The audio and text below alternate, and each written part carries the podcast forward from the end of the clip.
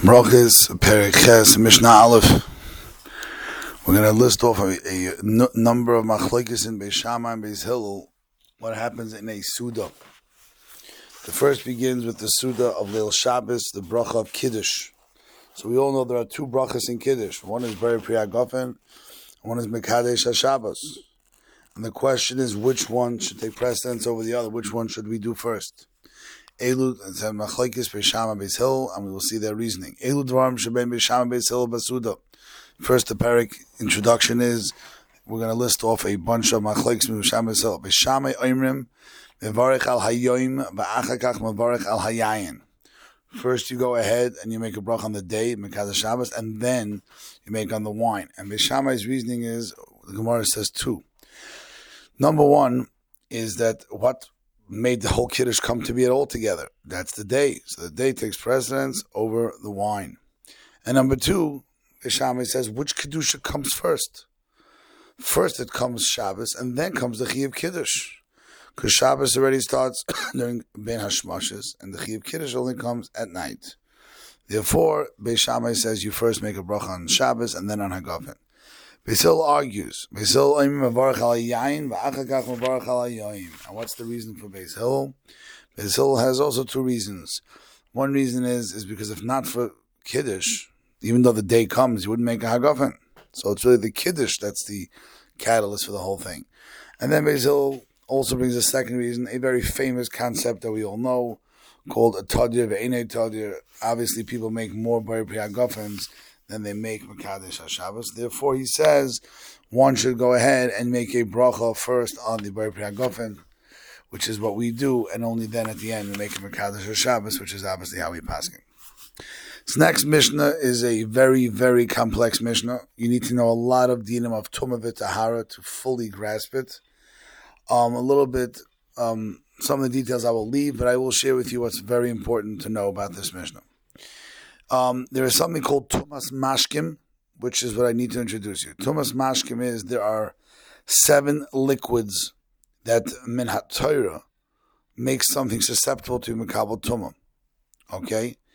And what happens is these seven liquids, um, you go ahead and what? You uh, touch um, these um, these tumah, you become a shenil tumah. Now, this Shein Tuma, this liquid does not have ability to be Metame Chulin, because it's already watered down to a Shein Latuma.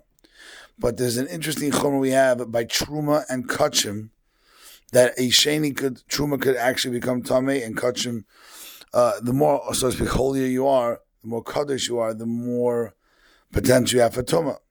So Truma goes down even a Shlishi and Kachim even a Revi. Okay?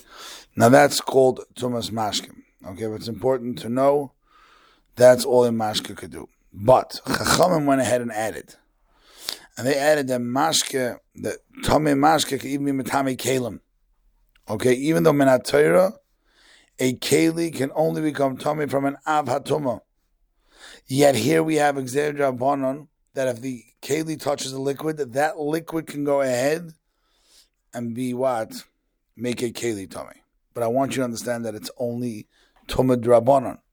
Therefore, Chazal always want to make sure that we know it's Tumad Rabbanon, so we don't end up burning Truma, which is a Issa Raisa to, to ruin Truma. When I want to do that, so they go ahead and they let us have a Heterim, so we should know it's only Rabbanon. Their Heter is, is that if Tumah touches one side of the vessel, only that outside becomes Tumah, and does, the Tumah does not penetrate the entire tumah. So unlike a tumah deraisa, you can have a part of the vessel that you touch be tumah, and the rest of the vessel is tar. That's one introduction for this mission called Tumas Mashkim. A second one is something called Tumas Yadayim. Again, another tumah drabanan. Min hatayra. If a person becomes tummy in any part of his body, his entire body becomes tummy.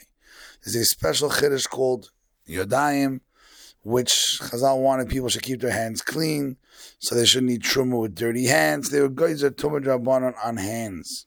Okay, now again, if you die and touch a richa in the tumah, okay, they become a sheni, and again they can be tami truma v'kachim, very similar to mashkim. So now Bisham Basil wonder which would be a bigger problem.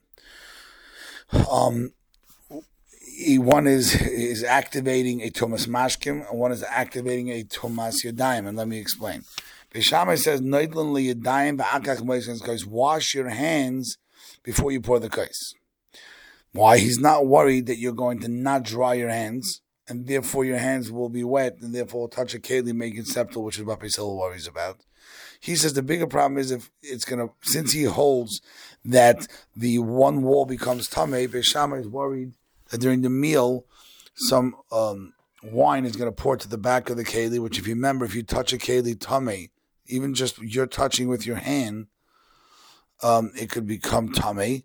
So therefore, Bereshami says during the meal, I'd rather you be nerdly dying first. So Tumas Yadayim does not touch one wall. Therefore, any wine that would touch it would become tummy, as you mentioned, because you can have one wall tummy.